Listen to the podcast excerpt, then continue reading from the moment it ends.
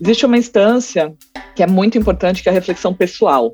Né? Então, qual caminho está mais alinhado com os propósitos pessoais da, dos empreendedores, das empreendedoras, dos sonhos, né, dos planos? Então, tem, tem essa camada também de reflexão. E, por fim, existe uma reflexão na instância do coletivo. Quanto é, um determinado movimento ele pode ou não contribuir para o ecossistema dessa empresa, incluindo os colaboradores, os parceiros e para a sociedade como um todo. Oi, eu sou Davi Cury e esse é o Biz The Way, o podcast da Bipool. Aqui a gente discute o futuro do mercado de comunicação. A convidada de hoje é a Karina Reávia, cofundadora e CEO da Olo, plataforma de freelancers e squads que acaba de ser adquirida pela Bipool. Executiva, empreendedora e mentora, a Karina conversou comigo sobre a jornada da Olo até o momento, sobre as reflexões e decisões na hora de vender sua empresa.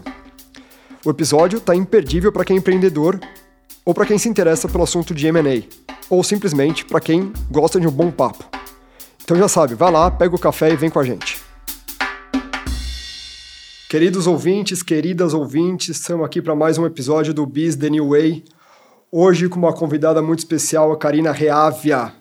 Vocês já vão descobrir por que a gente considera esse episódio muito especial e feliz de ter a Karina aqui com a gente. Karina, seja bem-vinda, muito legal bater esse papo contigo.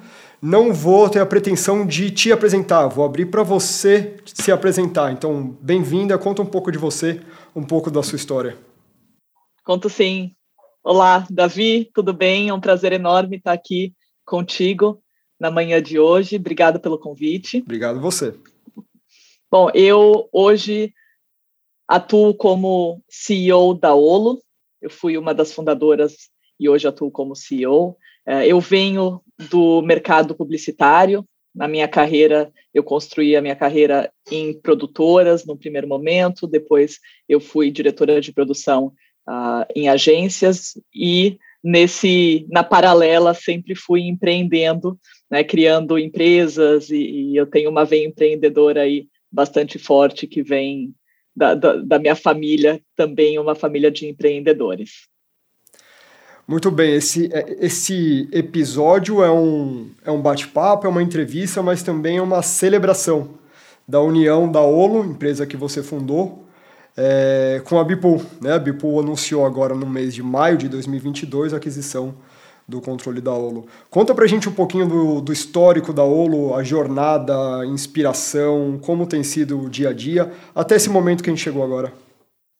Boa, Davi, sim, é um, um momento muito especial para nós na Olo, com essa fusão com a Bipool, é um, um movimento estratégico de mercado que nos deixou, nos deixa muito felizes.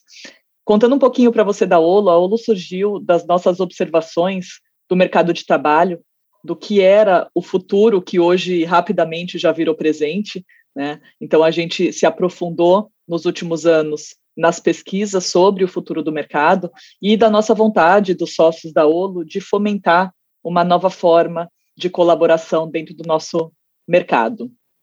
Quando a gente um pouquinho sobre a jornada da Olo, quando a gente teve a ideia de criar a Olo ainda na pré-pandemia, a gente identificou uma série de oportunidades né, que, que foram muito aceleradas durante a pandemia e a gente identificou um desafio principal que era mostrar para os nossos clientes que o trabalho remoto de fato funcionava. Né? Eu costumo brincar que essa foi a inversão de análise SWOT mais rápida da história, porque num dia a gente tinha uma ameaça e no outro dia a gente tinha uma enorme oportunidade. Né? Então foi muito da noite para o dia. Uh, as pessoas que puderam né, foram trabalhar é, em suas casas uh, de home office e adotaram com isso o trabalho remoto. Né? Então, é, nesse sentido, a Olo teve uma jornada muito acelerada. A gente completa dois anos agora na semana que vem, uhum. então a gente está tá de aniversário. E desde o lançamento, que foi em maio de 2020, a gente já tem aí mais de 1.500 projetos executados. A gente atende hoje 80 clientes no Brasil e nos Estados Unidos, a gente tem uma taxa de recompra altíssima aí em 75%, o que significa que os nossos clientes, felizmente, quando vêm até a Olo, eles ficam, eles não vão embora. Então, um pouquinho aí sobre, sobre a nossa jornada até aqui. Muito legal. Você citou a atuação da Olo em outros países, né? Estados Unidos, alguns países da América Latina, e a gente sabe que esses, essas regiões têm maturidades diferentes no, no âmbito do, do formato de trabalho. Estados Unidos, eh, se eu não me engano, até ano passado tinha 40% de toda a sua força de trabalho em modelo freelancer, e é estimado que até 2030, ou seja, pouquíssimo, um horizonte super curto, que vai passar da metade, né? Mais de 50% da, da força de trabalho vai ser é, freelancer. Como que é, quais são os níveis de maturidade que você encontra? Estados Unidos, América Central, Brasil? Conta um pouco pra gente.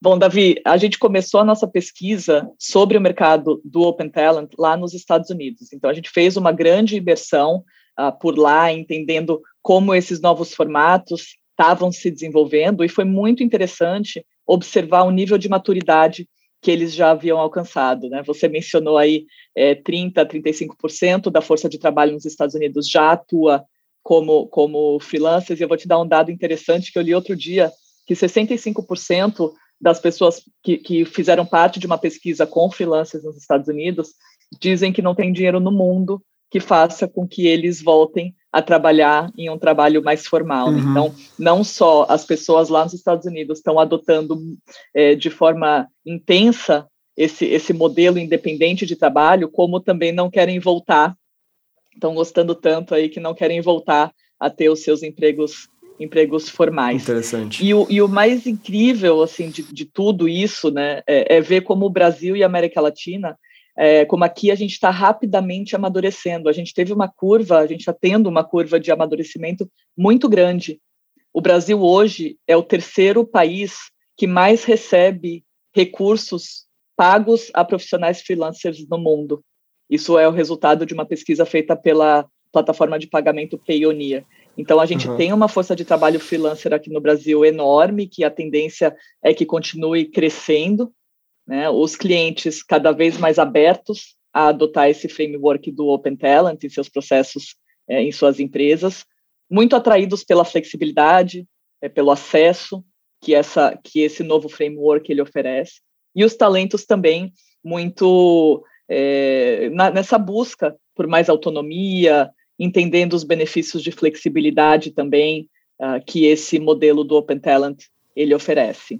Então, eu... os Estados Unidos ele está ele está super, super maduro, mas a gente não está muito atrás. Interessante.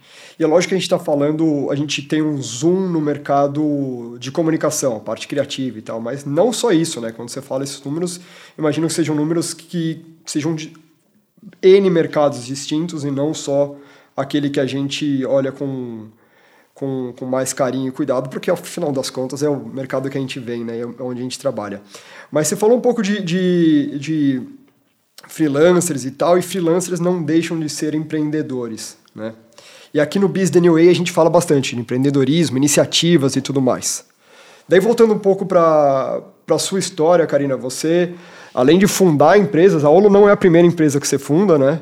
Você teve... Não, você... é a minha segunda. uhum. quer, quer, falar um pouco da primeira? A gente passou muito rapidamente. Podemos? A, a minha empresa, a primeira empresa que eu fundei aí no, nos primórdios do, do no, no, surgimento desse ecossistema de startups aqui no Brasil, é uma empresa se chamava Ninui. É. E a Ninui foi um dos primeiros marketplaces focados em artesãos, uh, para que artesãos pudessem vender os seus produtos Olha online. É, a gente fez um benchmarking na Etsy, lá nos Estados Unidos. Nós surgimos aí uh, muito próximos em termos de tempo do Elo 7, que hoje é uma plataforma enorme, tiveram muito sucesso em, em relação a, a captações de, de, de, investimento, fizeram uma venda agora muito bem sucedida também.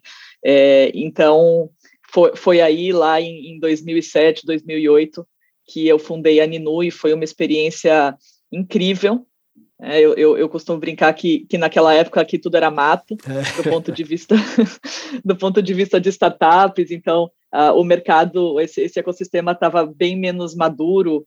Então, tendo sido uma das primeiras startups no Brasil, a gente teve discussões muito ricas com outros empreendedores, né? empreendedores que nós, eu tenho contato até hoje, enfim, a gente se acompanha. Então, foi, foi uma experiência incrível e me ensinou muito sobre empreendedorismo, É, na verdade, eu, eu acho que eu empreendo desde que eu tinha, sei lá, uns 5, 6 anos de idade, porque eu, eu lembro que eu fazia desenhos quando eu era criança e eu ia saindo pelo prédio onde eu morava. É vem, batendo de porta em porta, tentando vender os meus desenhos, só que eu não sei desenhar uma linha reta, Davi.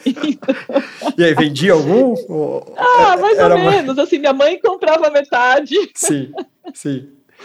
então eu sempre tive, assim, quando eu era quando eu era criança também eu, eu brincava, adorava assim brincar de lojinha, que eu tinha uma lojinha e que eu vendia qualquer coisa que putz, juntava todas as coisas da minha, na casa da minha avó, cinzeiro, vaso e ficava vendendo para os meus compradores imaginários. Muito bom. Eu lembro que minha irmã também fazia no, no, no, prédio que a gente morava. Ela fazia aqueles.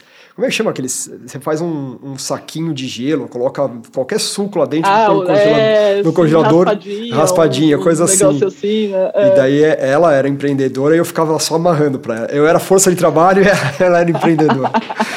Mas, Karina, você, você, você, traz aí então algumas, algumas experiências que certamente te ajudaram muito no sucesso da Olo. E você também é, é mentora na Founder Institute, certo? Conta pra gente, é lógico que não tem receita de bolo, não tem receita pronta, mas conta pra gente um pouco do que, que você vê, é, o que, que costuma dar certo para os empreendedores, quais são as atitudes, quais são os perfis e quais são as principais armadilhas que você alertaria é, e que você alerta quem está começando agora? Perfeito, essa é uma pergunta, pergunta super importante, né? E, eu acho que você começou começou a, a, formular ela de uma forma muito muito pertinente, que é não existe receita, uhum. né? mas existem observações e aprendizados que a gente pode ter com pessoas que já vêm fazendo. Eu leio muito histórias de outros empreendedores e, e, me inspiro e aprendo com essas pessoas também. Eu acho que a primeira, o primeiro ponto muito importante para que uh, as pessoas que buscam empreender, empreender, elas, elas tenham em mente é qual é a oferta que, de produto ou de serviço né, que, que eles eles estão criando uhum. e, e qual é o valor que esse serviço ou esse produto agrega ao mercado. Né? Esse, esse produto ou serviço ele está alinhado com o zeitgeist, né? Com, com o tempo em que a gente vive. O que a gente vê muito acontecer são produtos ou serviços sendo criados é, e, e, e, nós, como, como sociedade, ainda não estarmos prontos para consumir aquele, aquele produto ou serviço. Né? Então, é, isso não, não tira em absoluto o valor, mas tem aí uma questão de timing que está descasada. Claro. Claro. Então, eu acho que, em outras palavras, assim, qual é a relevância daquele produto ou serviço para o momento, momento, de hoje, a, a própria, a própria OLO, a própria Bipool, talvez 10 anos atrás, não fariam tanto sentido quanto fazem hoje, né? Exatamente, exatamente. Então, acho que existe uma, um amadurecimento do mercado, né, de nós como, como sociedade, para poder consumir determinado produto ou serviço, né? E você traz um ponto super bom. Se a Olo ou a Bipool tivessem sido criadas há 10 anos, talvez as pessoas não acompanhariam ou não, uh, não estariam prontas para é, consumir um produto como esse, tanto do lado dos clientes quanto do lado dos profissionais independentes, né? Claro. E as principais, é um ponto... uhum. e as principais armadilhas? Acho que tem, tem muita, é, tem, eu, tem muita gente. Mais... Porque eu, eu penso assim, tem muita gente que tem o, o, o, Lógico, acredita, você tem que acreditar na, na, na, sua oferta e você tem que apostar aquilo, às vezes, quando muita gente não acredita. Mas também tem casos de gente com ego muito inflado que não ouve, o, não ouve os, os, os sinais, né? Total, Davi. É, pegando o teu gancho aqui, eu vou falar um pouco da, da maior armadilha que eu enxergo, Boa. depois eu vou voltar ainda para algumas características aí de, de negócios bem-sucedidos que eu acho que é importante a gente, a gente conversar. Mas, como você falou, eu acho que tem. tem é, eu, eu acho que eu, eu, não sei se é o ego, eu acho que tem também o ego, né? Obviamente, to, todos nós temos, né? Ah, eu acho que tem esse ego empreendedor, mas tem também, às vezes, uma paixão tão grande por aquilo que está sendo criado que isso acaba cegando uhum. O empreendedor, a empreendedora, para feedbacks, é, para críticas, para sugestões. Então, eu vejo essa paixão como sendo um ponto super positivo. Sim, né? como você claro, falou, claro. Davi. É, você, você acredita muito naquela tua ideia, naquele teu produto, naquele teu serviço, você acaba fazendo com que as pessoas acreditem também. Uhum. É, isso é super importante. Ao mesmo tempo, existe um cuidado que a gente precisa ter para que a gente possa continuar abertos a ouvir o feedback que as pessoas têm para nos dar. Sim. É, então, acho que isso, isso é, e ainda falando de armadilhas, algo que é, eu trabalho muito pessoalmente, né, sempre trabalhei muito, que é a questão do foco. Então, quando a gente olha é, para um, um contexto de startup, né, principalmente do ponto de vista do empreendedor, dos founders, tu, tem, tudo tem que fazer tudo. Tem que fazer então, tudo. Vai, tudo. Então vai assim, da contabilidade ao jurídico, ao marketing, vendas, você sabe bem, você também é empreendedor, Davi, então é, acho que você se, se, conecta aí a isso que eu estou falando. Né? Muito. Né? Agora é muito importante entender é, quais são as prioridades daquele momento. Né? O que mexe o ponteiro e o que não mexe o ponteiro dos objetivos e das metas do negócio. Né? Então, acho que essa é uma, uma outra armadilha aí que nas minhas sessões de mentoria é, do Founder e, e, de outros outras empresas que eu, que eu venho ajudando, eu converso bastante com os empreendedores. Né? Uhum. E falando de, de é, aspectos aí que eu observo que podem ajudar uma empresa a ser bem sucedida, né? além daquela paixão que a gente que a gente já conversou agora e também da relevância do produto ou do serviço para aquele momento da, do, do mundo né? Tem uma, uma característica que eu observo em empreendedores e empreendedoras bem-sucedidas, é a ousadia.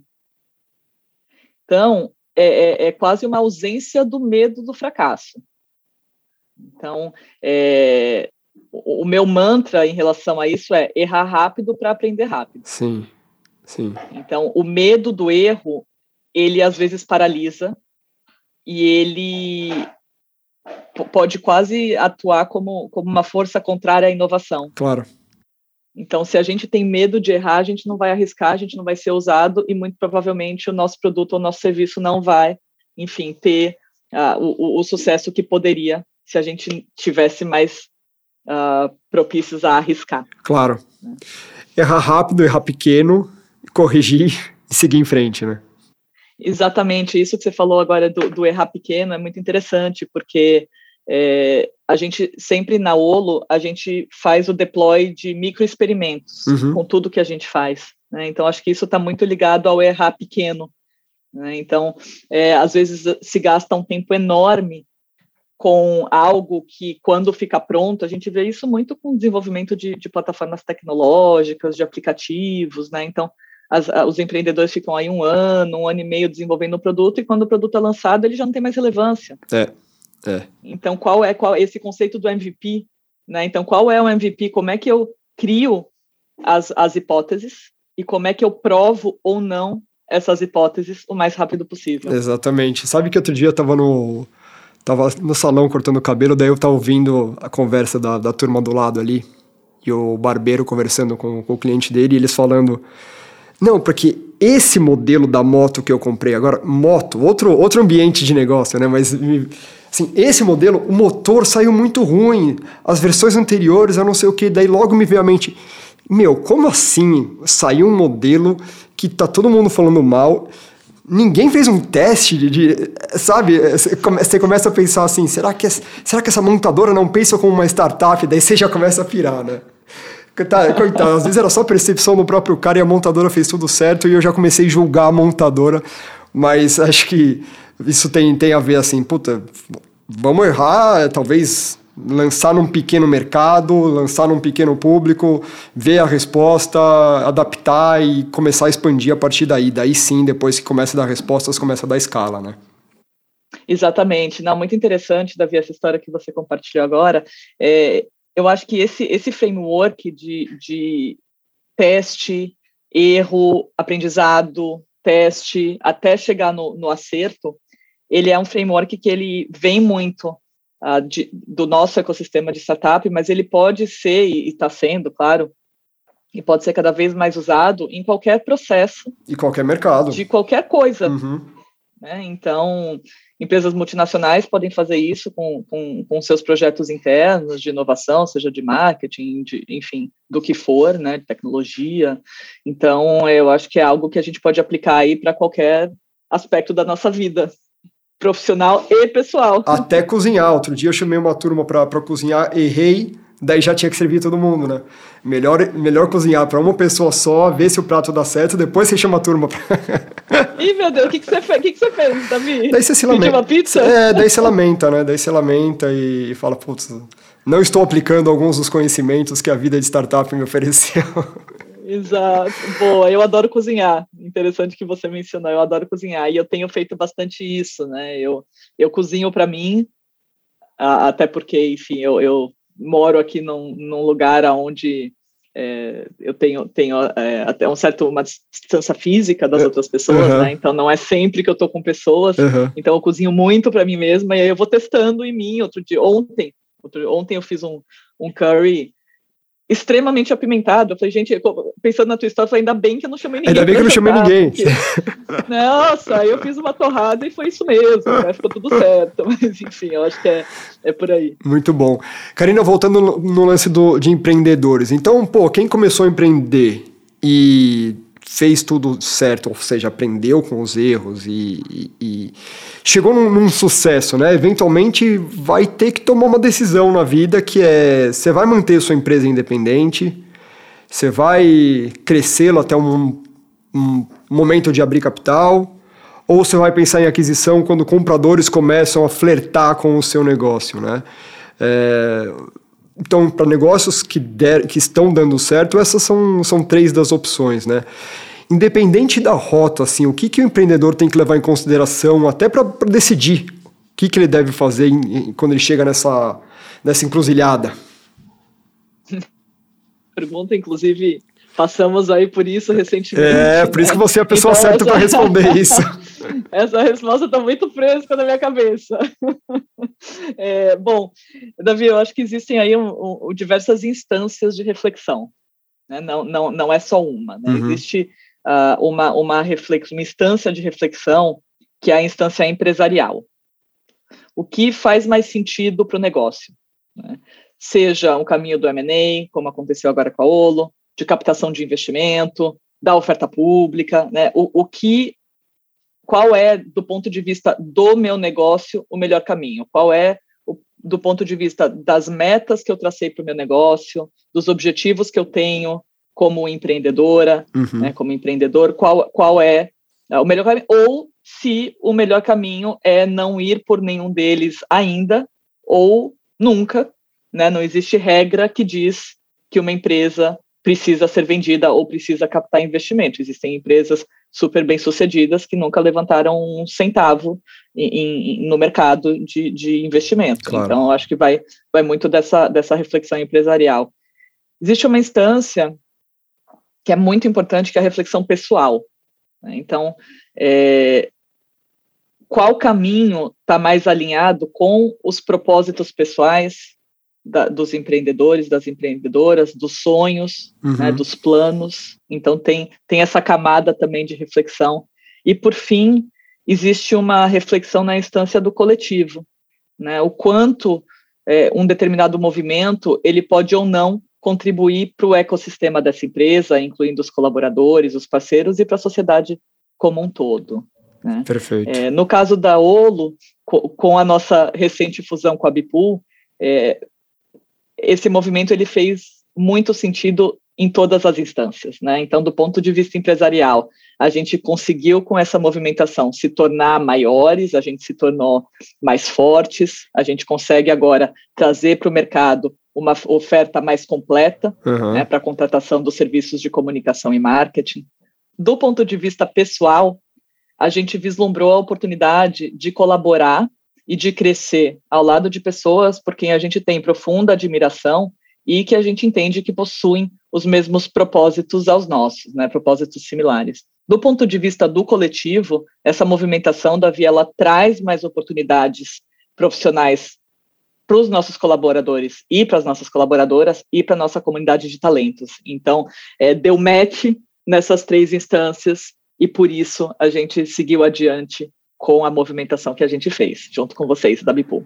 Que legal, você acabou de citar um ponto que, tem, que eu super queria te perguntar, que é, pô, quando você faz, você faz a, a, a venda para os fundadores, para os sócios, é super interessante pela óbvia questão financeira, pelo, pela, pelo retorno financeiro e por outras coisas que você citou.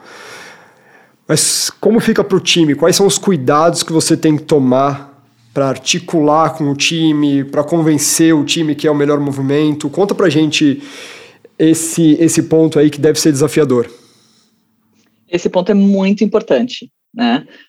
Uma, uma empresa ela é formada do time. Né? Então, o time é, é, é, o, o ativo mais valioso de uma empresa, né? ou pelo menos assim a gente enxerga na Olo. Então, o cuidado com os colaboradores para mim, ele é tão importante quanto qualquer tipo de retorno financeiro, qualquer tipo de perspectiva de crescimento da empresa, do produto, do serviço. É, isso está é, tá, tá ligado não só ao nosso estilo de gestão na Olo, mas também à nossa ética profissional e pessoal aí da, do, dos sócios, dos, dos, executivos da Olo. Né? Ah, no processo recente com a Bipool de fusão, é, o bem-estar dos nossos colaboradores foi uh, muito foi, foi muito o que nos pautou. Uhum. Então, quais são quais foram uh, as nossas reflexões em termos de crescimento? O que a nossa fusão traria como oportunidade para os nossos colaboradores e para as nossas colaboradoras. Sim. Né? Então, existe um cuidado que antecede ao cuidado da comunicação, que ele essa comunicação precisa ser feita realmente de forma muito é, cuidadosa, porque é um tema que pode ser sensível. Uhum. Então, acho que antes da, do cuidado com a comunicação, existe um cuidado de entender se aquilo vai ser benéfico ou não. Né? E se não for benéfico, aí vem naquela instância de reflexão que a gente conversou há pouco, que é a instância de reflexão do coletivo. Claro. Claro. Então, e aí vai caber a, a, ao empreendedor ou à empreendedora tomar a decisão de seguir adiante com aquela movimentação ou não, entendendo que aquilo, aquilo não pode ser benéfico para o seu time. Sim. Ou seja, ou é um ganha-ganha entre sócios e colaboradores, ou se só um lado está ganhando, lá é vida, tem vida curta, né? Em algum momento vai azedar, uhum. o time vai espanar, vai sair, e daí o negócio é impactado negativamente, claro. Mas... Exatamente, e eu acho que. É... Oi, desculpa. Não, segue, pode seguir, pode seguir. Eu ia, eu ia comentar sobre, sobre esse ponto, Davi, que você trouxe, que é muito importante, que é o ganha-ganha. né? Então, é, quando a gente é, fundou a Olo, em 2020, nós escrevemos 10 princípios para a Olo, hum. né, que são 10 princípios que nos regem internamente, né, e obviamente a para fora também, mas, mas são dez princípios nossos. E um deles é fomentar relações de ganha-ganha. Legal. E essas relações de ganha-ganha, elas se aplicam às relações cliente profissional independente. Né? Então, não adianta o cliente sair ganhando, a empresa sair ganhando em um determinado processo e o profissional independente não e vice-versa. Uhum. Então, também o, o inverso é, é, é, verdadeiro, não adianta o profissional independente estar num processo super vantajoso para ele ou para ela, e a empresa não, não, não ganhar com isso. E isso serve também para as nossas relações internas com os nossos colaboradores. Claro. Então, é o que você falou: se não é um ganha-ganha, se isso não vai ser benéfico para o time, vai ter vida curta, não vai ser legal e não tem por que ser. Não, para mim, perde a razão de existir. Exatamente. E daí, então, finalmente, você você tem essa oferta na mão, é, o seu time entende o valor disso. É, como, que é o, como que é a tomada de decisão? Porque tem, é, tem um pouco de intuição e tem um pouco de ciência. Conta pra gente o quanto que é intuição e quanto que é ciência nisso. Eu amei essa pergunta, porque é, é muito real, assim, o, durante o processo, né? O, o quanto, o quanto a, a, a mente, ela, ela entra e o quanto é aquela, aquela intuição que, que vai te direcionando, né? No, no caminho certo, né? Então, é, esse esse é, esse ponto da intuição, Davi, ele é um ponto super importante que eu acredito muito e que eu tenho tento levar cada vez mais para minha vida profissional e para minha vida pessoal, né? que é aquela sensação que a gente sente no corpo né, nanosegundos antes da nossa mente entrar racionalizando e, e às vezes até poluindo aquela, aquela sensação. Né? Então, é, no processo de, de fusão da Olo, intuição para mim foi muito importante. Eu ouvi muito uh, essa, essa voz, voz de dentro, uhum. né, essa sensação física que é, que é a intuição. É claro que a ciência, nesse caso, ela também é super importante, então, análises que a gente fez, é, fez faz sentido do ponto de vista negocial e econômico, faz sentido do ponto de vista das nossas metas e objetivos profissionais, pessoais, coletivos, né? qual é o histórico do, do, do comprador, da empresa que está comprando, quais são as referências de mercado de M&As parecidos, uhum. foram bem sucedidos, não foram. Então, eu tenho uma, uma série de, de dados que, que precisam ser analisados, com certeza, mas para mim, no fim, é a sensação visceral que vai uh, te apontar na decisão, na decisão certa ou, ou, na direção correta, melhor dizendo. Ou seja, se as métricas fossem todas positivas, as referências maravilhosas, mas lá no gut feeling não rolasse, vocês não iam para frente. Não ia para frente, Davi, mas isso é um, é um aprimoramento, digamos assim, que, que eu faço na minha vida diariamente. Então, eu não vou te dizer aqui que sempre eu consigo ouvir a minha intuição. Uhum. Né? Muitas vezes, quando está tudo lindo no papel, mas mesmo assim eu sinto aquela sensação que me diz para não ir, não é sempre que eu não vou. Né? Às vezes a gente acaba indo. Sim. Mas nesse caso eu fiquei muito atenta, porque foi uma movimentação muito grande que envolveu muitas pessoas, né? Então eu me certifiquei de que eu estava muito conectada com essa intuição, que eu estava muito conectada com todas essas sensações é, e, e, a minha intuição foi sempre muito positiva nesse sentido e é por isso que a gente está aqui hoje. Bom, não só por isso, né, mas também. também por isso, interessante. E a gente, hoje não está aqui com a gente o Lucas, que é o cofundador da, da Olo. É, com, com, conta pra gente como é que foi a. Como, como foram as discussões com ele? Vocês se sentiam na mesma página em todos os momentos ou houve divergência? Como foi com, com o seu cofundador? Bom, foi, eu, eu, brinco assim que foi como tem sido os últimos 14 anos, né? Eu e o Lucas, a gente é. tem uma parceria aí muito longa e a gente sempre está muito alinhado, né?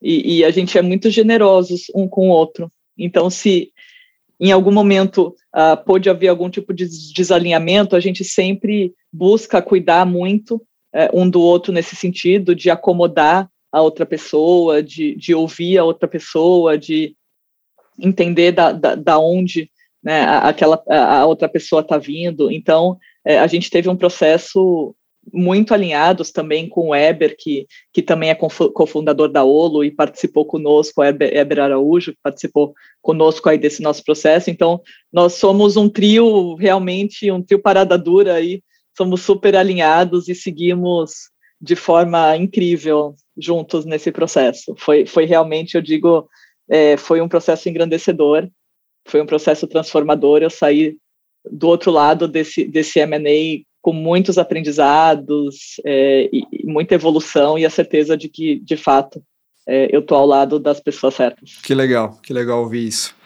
Karina, é, a gente costuma encerrar nossos papos com os convidados aqui no Biz The Way com uma pergunta que é super aberta à interpretação.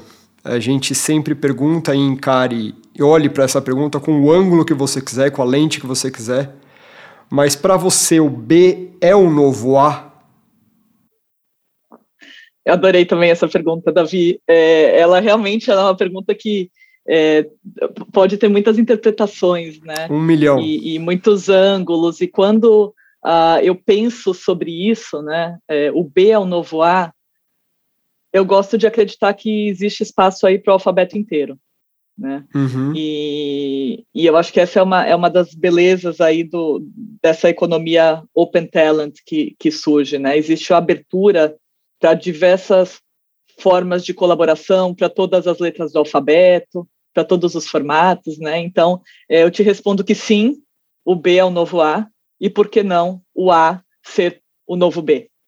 Então, eu acho que as, as a, é, é, são, são muitas as variáveis, uhum. né, infinitas as combinações, então a resposta é sim. O B pode ser o novo A, com certeza. Muito bom. Karina, muito obrigado. Você tem considerações finais? Fazer que nem a Xuxa fazia nos anos 90. Quer mandar beijo para alguém? Para minha mãe, para meu pai e para você.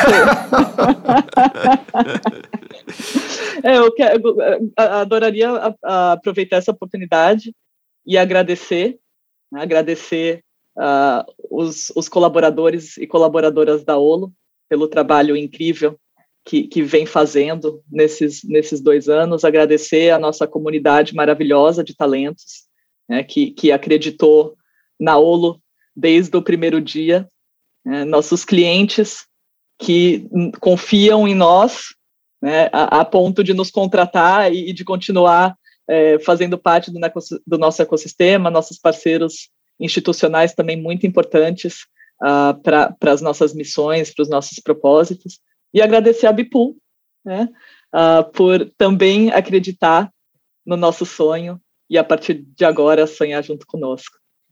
Muito legal. Todos muito felizes com esse movimento, certamente vamos aprender muito é, uns com os outros. Olo e Bipul continuam com as suas marcas e suas lideranças atuando no, no negócio, mas agora é parte de uma família só. Então sejam bem-vindos, é todos do time da Olo, aqui representados pela Karina, mas todos recebidos com muito carinho. Karina, muito obrigado pelo seu tempo, pelo papo e esse é o papo que fica gravado, muitos outros virão não gravados para a gente trocar mais ideias. Com certeza, Davi, obrigada mais uma vez pelo convite, foi um prazer conversar contigo hoje. Valeu, beijão. Beijo. E esse foi o vigésimo episódio do Biz The New Way. Episódio esse que eu gostaria de dedicar ao Daniel Priante, que além de host nos últimos dois episódios, enquanto eu, Davi Cury, estava de licença paternidade, liderou todo o movimento de M&A com a ONU. E o Daniel fez tudo isso e muito mais enquanto atravessava uma fase difícil na vida pessoal. Dani, toda a turma da Bipool e da Olo te ama muito e te admira demais, cara. Aos ouvintes do Biz The New Way, até o próximo episódio.